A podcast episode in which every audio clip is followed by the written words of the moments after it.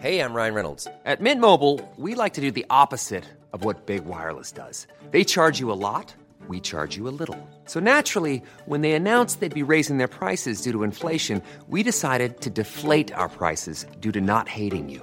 That's right. We're cutting the price of Mint Unlimited from $30 a month to just $15 a month. Give it a try at mintmobile.com slash switch. $45 upfront for three months plus taxes and fees. Promo rate for new customers for limited time. Unlimited more than 40 gigabytes per month. Slows. Full terms at mintmobile.com. Hiring for your small business? If you're not looking for professionals on LinkedIn, you're looking in the wrong place. That's like looking for your car keys in a fish tank. LinkedIn helps you hire professionals you can't find anywhere else, even those who aren't actively searching for a new job but might be open to the perfect role. In a given month, over 70% of LinkedIn users don't even visit other leading job sites. So start looking in the right place. With LinkedIn, you can hire professionals like a professional. Post your free job on linkedin.com slash spoken today.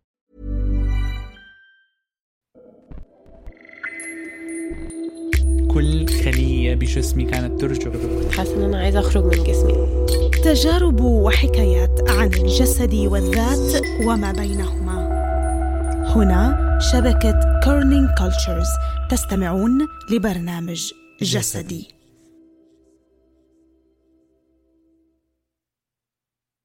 مرحبا أنا ألمع عنتبلي وعم تسمعوا بودكاست جسدي. توليد الجمال من لحظة الألم والمعاناة. موهبة وقدرة استثنائية وغير معممة. ما أي شخص بيقدر عليها سواء كان هالشي لأسباب ذاتية أو بسبب الظرف اللي عم يمر فيها الشخص.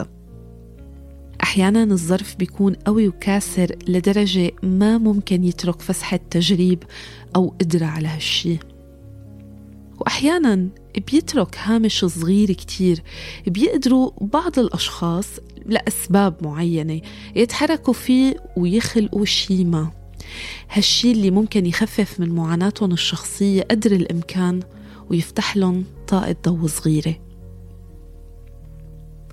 الحلقة العاشرة من بودكاست جسدي تحولات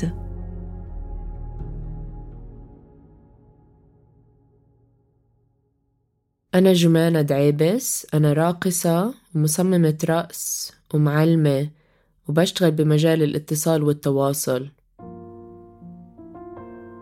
بحب الأرض وبحب ولادي.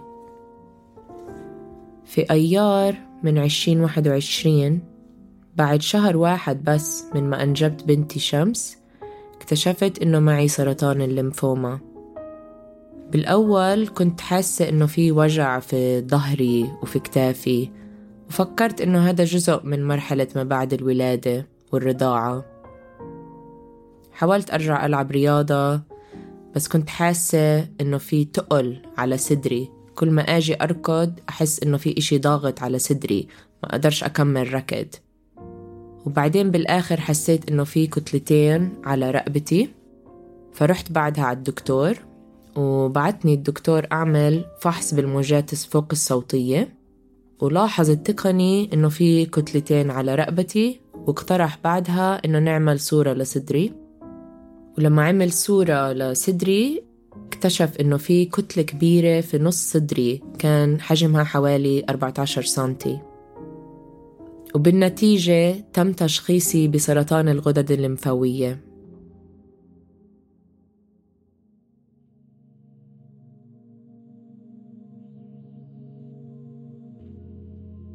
كنا وقتيها أنا وأمي قاعدين عند التقني وسمعناه بلش يحكي صار يحكي آه شكله ليمفوما شكله ليمفوما فأول ما قال هاي الكلمة انصعقت وأمي انصعقت أمي كانت قاعدة هيك عم تطلع عليه وهو عم بحكي ليمفوما هيك صافنة فيه كانت رح تضربه وأنا وياها كنا في حالة استنكار على الآخر صرت أحكي شو؟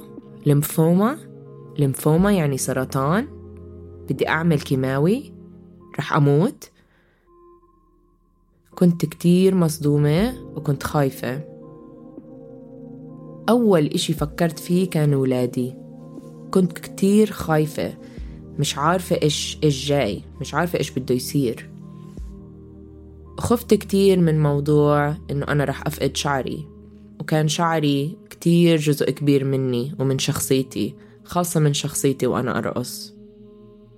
خفت كتير من موضوع إنه أنا رح أبين إنه أنا مريضة إنه رح أكون قاعدة فيش عندي شعر فيش عندي حواجب فيش عندي رموش. أي حدا ممكن يمرق يطلع علي يقول آه هاي مريضة. بس بالآخر تقبلت التشخيص وحضرت حالي للحرب. استشرت كتير ناس وبلشت حوار داخلي مع نفسي. ضليت أحكي لحالي أنا قوية أنا قوية أنا قوية ورح أتغلب على هاي المحنة. وبعد فترة كل شي رح يكون مجرد ذكرى ورح أطوي هاي الصفحة.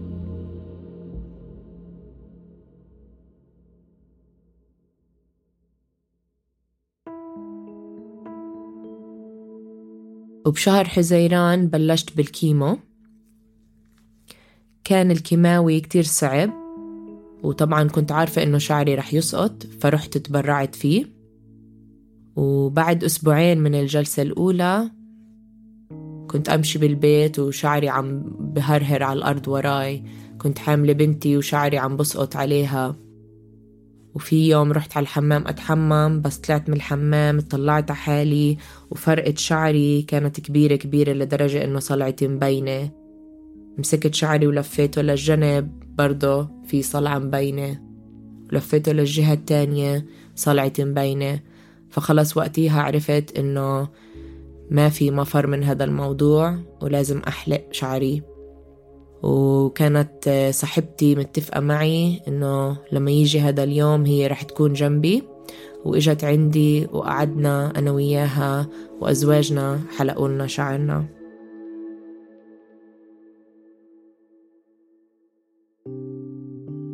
كانت كل دورة من دورات الكيماوي 21 يوم.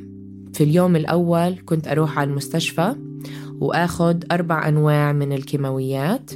كنت موصولة لجهاز الحقن الوريدي لحوالي خمس ساعات. وقبل كل جلسة كان لازم أروح أعمل فحوصات عشان أتأكد إنه جسمي قادر يتحمل ال chemo. وإذا كانت مناعتي واطية كانوا يعطوني إبرة وكانت ترفع مناعتي وأروح وأرجع تاني يوم عشان أخذ الجلسة.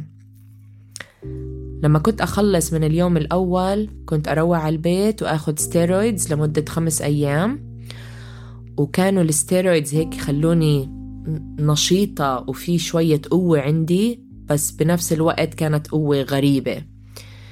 وبعد الستيرويدز باليوم السابع كنت أحس بهبوط كامل. وبعدين شوي شوي أحس حالي عم بصير شبه طبيعية وبعدها يصير وقت الجلسة الثانية أول يومين من الكيماوي كانوا أسوأ يومين. كنت أروح من المستشفى مش قادرة أعمل ولا إشي.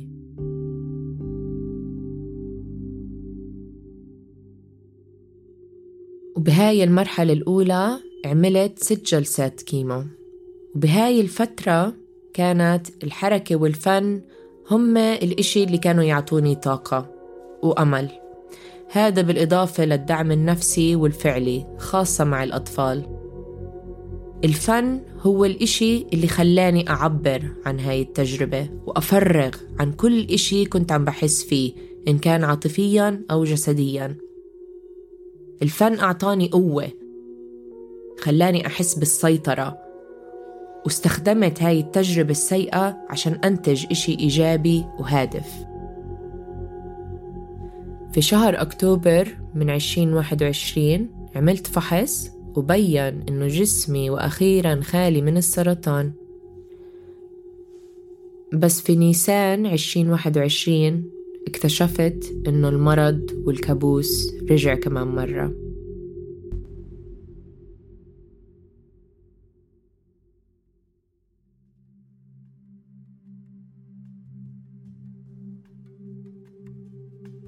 حسيت في صدمة نفسية وجسدية من هالأخبار. كنت عاملة صورة روتينية بعملها كل ثلاثة أشهر. وكان صار لي أسبوع عاملة الصورة وكنت قاعدة بالمكتب عم بشتغل وعم بحكي مع زملائي وعم برجع شوي شوي لحياتي الطبيعية. بعدين وأنا بالمكتب كنت ماسكة التليفون ولا اكتشفت إنه وصلني التقرير نتيجة الصورة. وبلشت أطلع على الأرقام ومرة واحدة فهمت إنه المرض رجع. ومش بس بالأماكن القديمة بس كان في سرطان بأماكن جديدة مثل الكبد. اكتشفت إنه المرض وصل للمرحلة الرابعة. في هاي اللحظة حسيت بانهيار جسديا ونفسيا. قعدت هيك على الكرسي وصرت أقول لا لا لا لا لا ما بقدر ما بقدر. كنت حاسة إنه مستحيل أقدر هلأ أرجع أعيد هاي الرحلة كمان مرة. مستحيل أقدر أرجع أخذ علاج وأخوض هاي التجربة. أخوض هذا الكابوس. بس بعد الانهيار بالمكتب حاولت إني أستجمع قوتي وأفكر بشكل منطقي. خفت كمان مرة خفت كتير. بس ما كان عندي خيار غير إني أحاربه. ومرة أخرى لجأت للفن. بالنسبة للمرحلتين كان أصعب إشي هو وقت الانتظار. انتظار النتائج والفحوصات والخزعة ومواعيد الدكتور والعلاج. وفي هدول الحالتين كنت أول ما أسمع الأخبار أول ما أعرف كنت أحس في عقدة في معدتي. أحس إنه حدا مسكني من معدتي وصار يلف فيها ويلف فيها ويلف فيها. كنت في حالة توتر تامة ودائمة. كنت ما أنام. كان جسمي دايما هيك برجرج من قد ما أنا كنت متوترة. كنت مش قادرة آكل مش قادرة أعمل إشي مش قادرة أركز. بس حاولت قدر الإمكان إني أكون طبيعية مع الأطفال. بس كنت كتير قلقانة وخاصة إني كنت عارفة بالمرحلة الثانية إنه العلاج رح يكون علاج جديد إنه مش رح بس أروح أعمل كيماوي وأروح.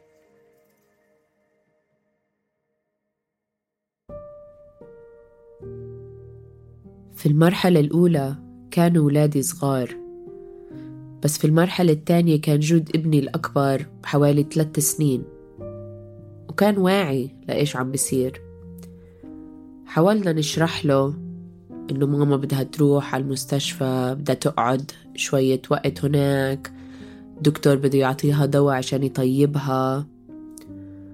بس ما كان سهل ولا علي ولا عليهم. حاولت أعطيهم أكبر كمية من الحب. وفي مرحلة العلاج الأولى عملت ست دورات من العلاج الكيمائي. وفي آخر ثلاثة أشهر من هذا العلاج بلشت أحضر لعرضي الأول. من خلال هذا العرض أطلقت فرقة رقص لإلي اسمها شمس للرقص. هي فرقة رقص معاصر تحت إشرافي وإخراجي. وهذا كان حلم إلي من زمان. كنت دايما أحلم إنه بدي أعمل فرقة رقص معاصر وبدي أفتح استوديو برام الله. بس انشغلت في الحياة في الشغل والأطفال والحصص والمسؤوليات وضليتني دايما أأجل حلمي. بس المرض وعاني لأهمية الفن في إلهامي وإحيائي. وهذا الإشي دفعني إنه ما أجل أحلامي وإنه خلص صار الوقت إنه هلأ أنا أعيش أحلامي وما أضلني أأجل. وبخلال هاي الفترة كتير تعلمت إنه آخد وقتي. وإني أكون لطيفة مع حالي. وتعلمت إني أسمع لجسمي وأحب حالي.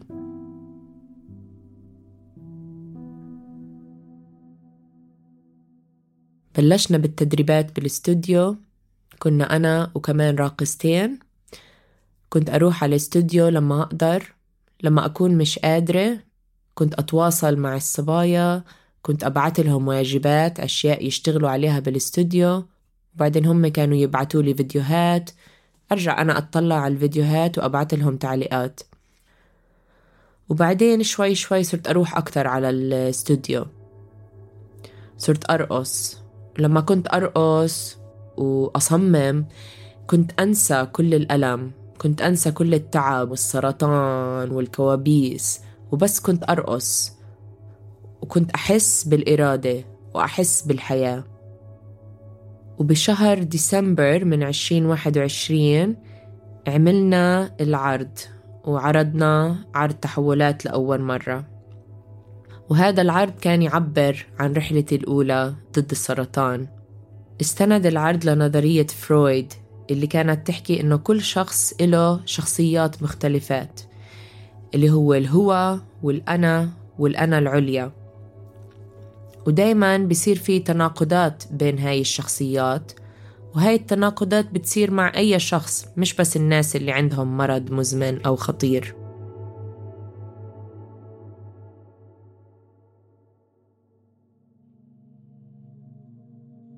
خلال هذا العرض كان في عندي راقصتين كانت واحدة تمثل شخصية الملاك والراقصة الثانية كانت بشخصية الشيطان.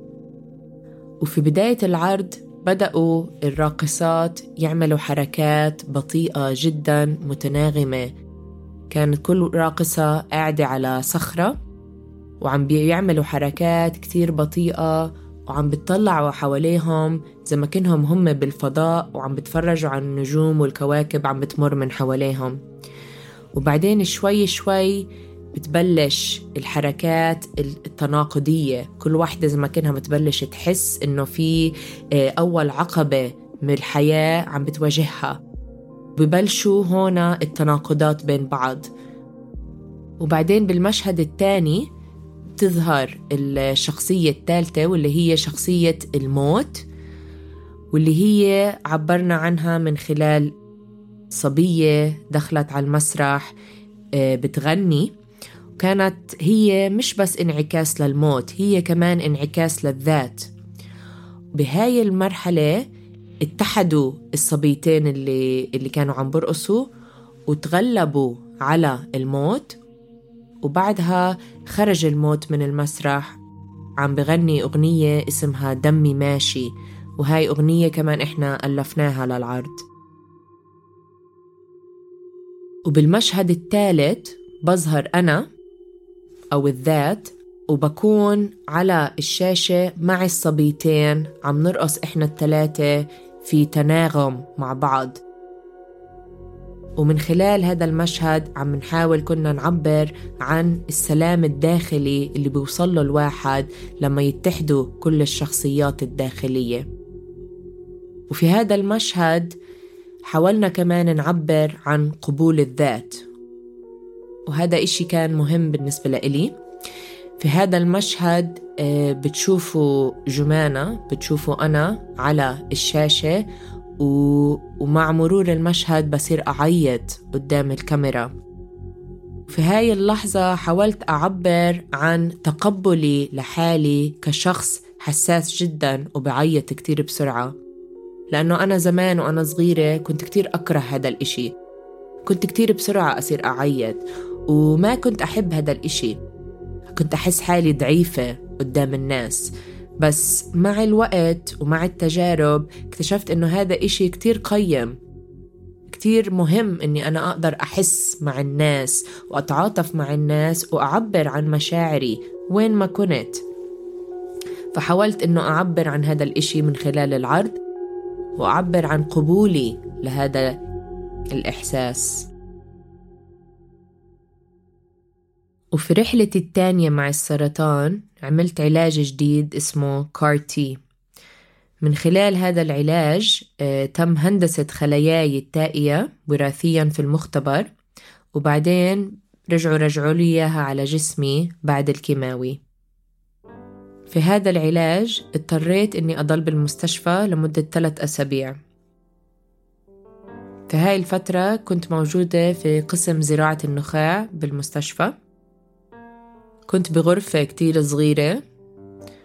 بتذكر أول ما دخلت عليها هيك انصدمت قلت كيف بدي أقعد هون ثلاث أسابيع؟ والشبابيك كانوا مسكرين يعني مقفولين ممنوع الواحد يفتحهم. وبهاي الفترة كنت موصولة لجهاز الحقن الوريدي كل الوقت. كنت أجره كل يوم وأنزل تحت أقعد بس هيك أكم من دقيقة باليوم برا عشان أتشمس شوي واخذ هواء نقي.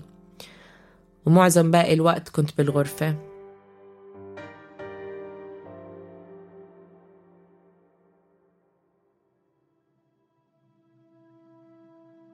بهاي الفترة حسيت إنه في تغيير لمفهوم الوقت بالنسبة لإلي. كنت أنا بالعادة كل يوم بقوم الصبح براكد بوصل بجيب بشتغل في حصة فيش حصة كل شي هيك شوي مراكدة. بس وأنا بالمستشفى كنت كل يوم أقوم وآخد وقتي في كل إشي كنت أعمله بس عشان أقدر أمرق الوقت.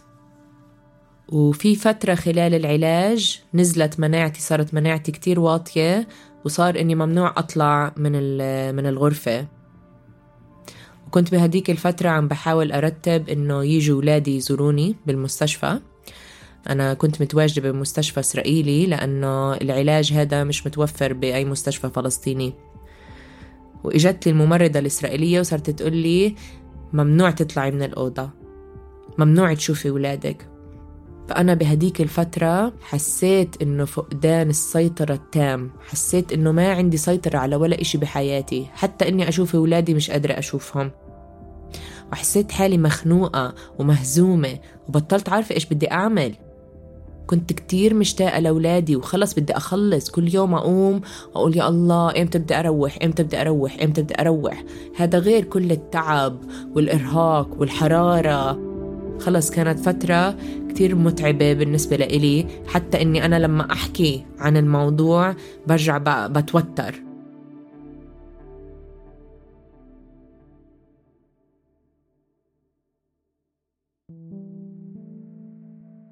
بهاي الفترة الصعبة ولد عرضي التاني واللي هو سميته كارتي. العرض التاني آه، عملنا بالأول فيلم.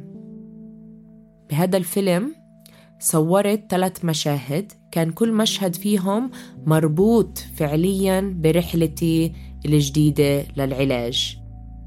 المرحلة الأولى أو المشهد الأول صورته بغرفتي. بالبيت قبل ما أروح على المستشفى. عبرت خلاله على كل التوتر اللي كنت حساه كل القلق كل الانتظار كل الإحساس هذا الدخول إلى المجهول. مش عارفة وين رايحة مش عارفة كيف رح أتصرف مش عارفة إذا رح يزبط العلاج مش عارفة إيش رح يصير بولادي.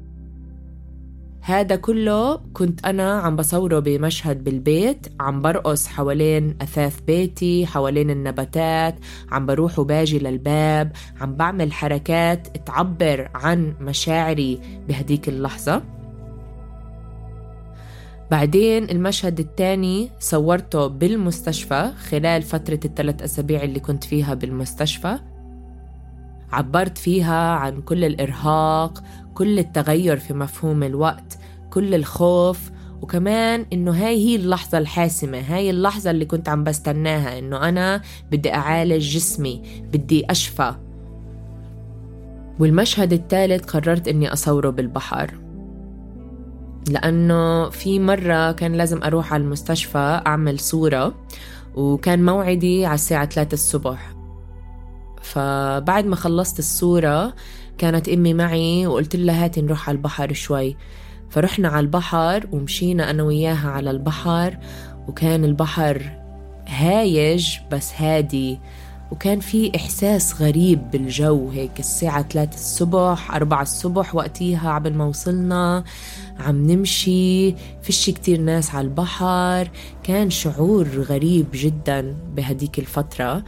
فعشان هيك قررت إنه أنا بدي أصور على البحر آه، على الساعة 3 أو 4 الصبح. بعد ما طلعت من المستشفى آه، رحنا على البحر وصورنا المشهد الثالث اللي هو كان عم بعبر عن الحرية عن الإنجاز عن الاحتفال بالحياة.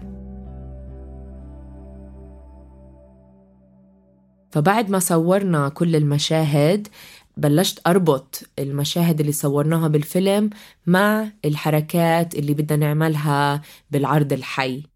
وبالنهاية طلع عنا عرض آه، رقص معاصر اللي هو آه، مدموج بالفيلم. كل شوي بتشوف فيلم بعدين بنشوف عرض حي بعدين بنشوف فيلم بنشوف عرض حي. وكان في تفاعل وانسجام ما بين الحركة وما بين الفيلم.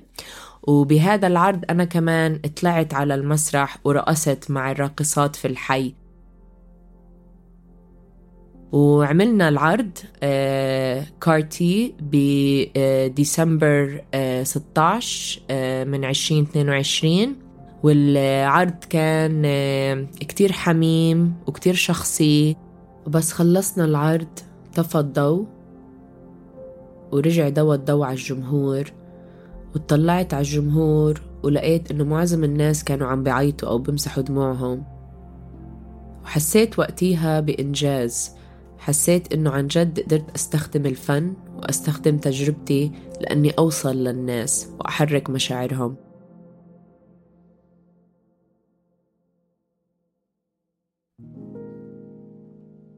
بالنسبة للنهج اللي اتبعته إني أخلق هدول العروض بلشت إني أتأمل بفكرة. إجت الفكرة إنه بدي أعمل عرض مبني على تجربتي حددت مفاهيم معينة وبلشت أصورها براسي. وأخذت هذا التصوير للاستوديو. وبلشت أفكر وأتصور بالمفاهيم وأنا عم بتحرك.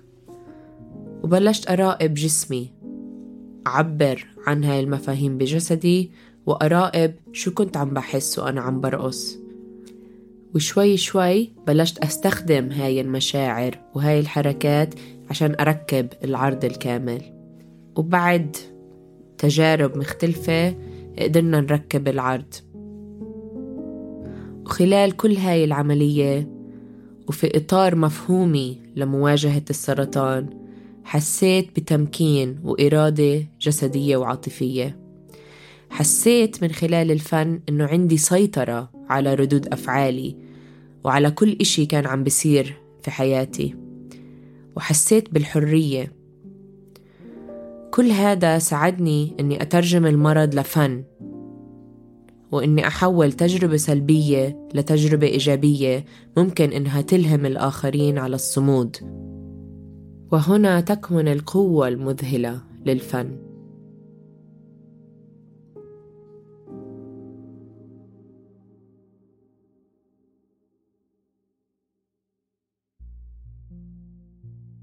شكر هائل لجمانة دعيبس بطلة قصتنا ويلي أدت حكايتها بصوتها رغم صعوبة الحديث باسترجاع ذاكرة الألم.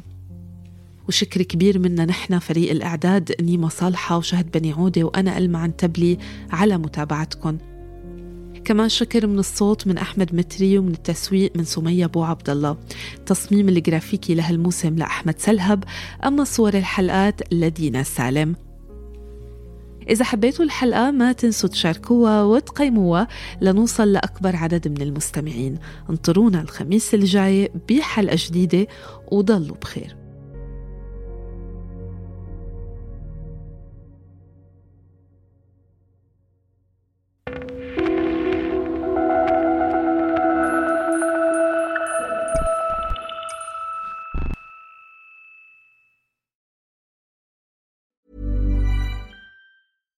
Ever catch yourself eating the same flavorless dinner three days in a row?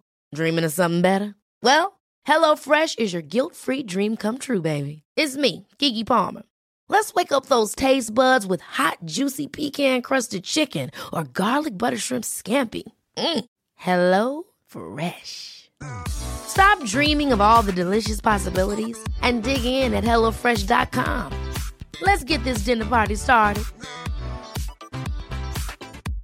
Hello, this is Danny Pellegrino, host of the Everything Iconic podcast, and I'm here to tell you all about Splash Refresher because hydration is mandatory, but boring is not. Now, I love my water, but if I don't spice it up, I'm not going to finish what I took out of the fridge. That's why I love my Splash Refresher, which is flavorful, delicious, bright, hydrating, and zero calories. The wild berry flavor is my fave. No, wait, is the pineapple mango flavor my fave? You know what? All five craveable splash refresher flavors are my fave because they're so delicious. So get hydrated and enjoy it with Splash Refresher.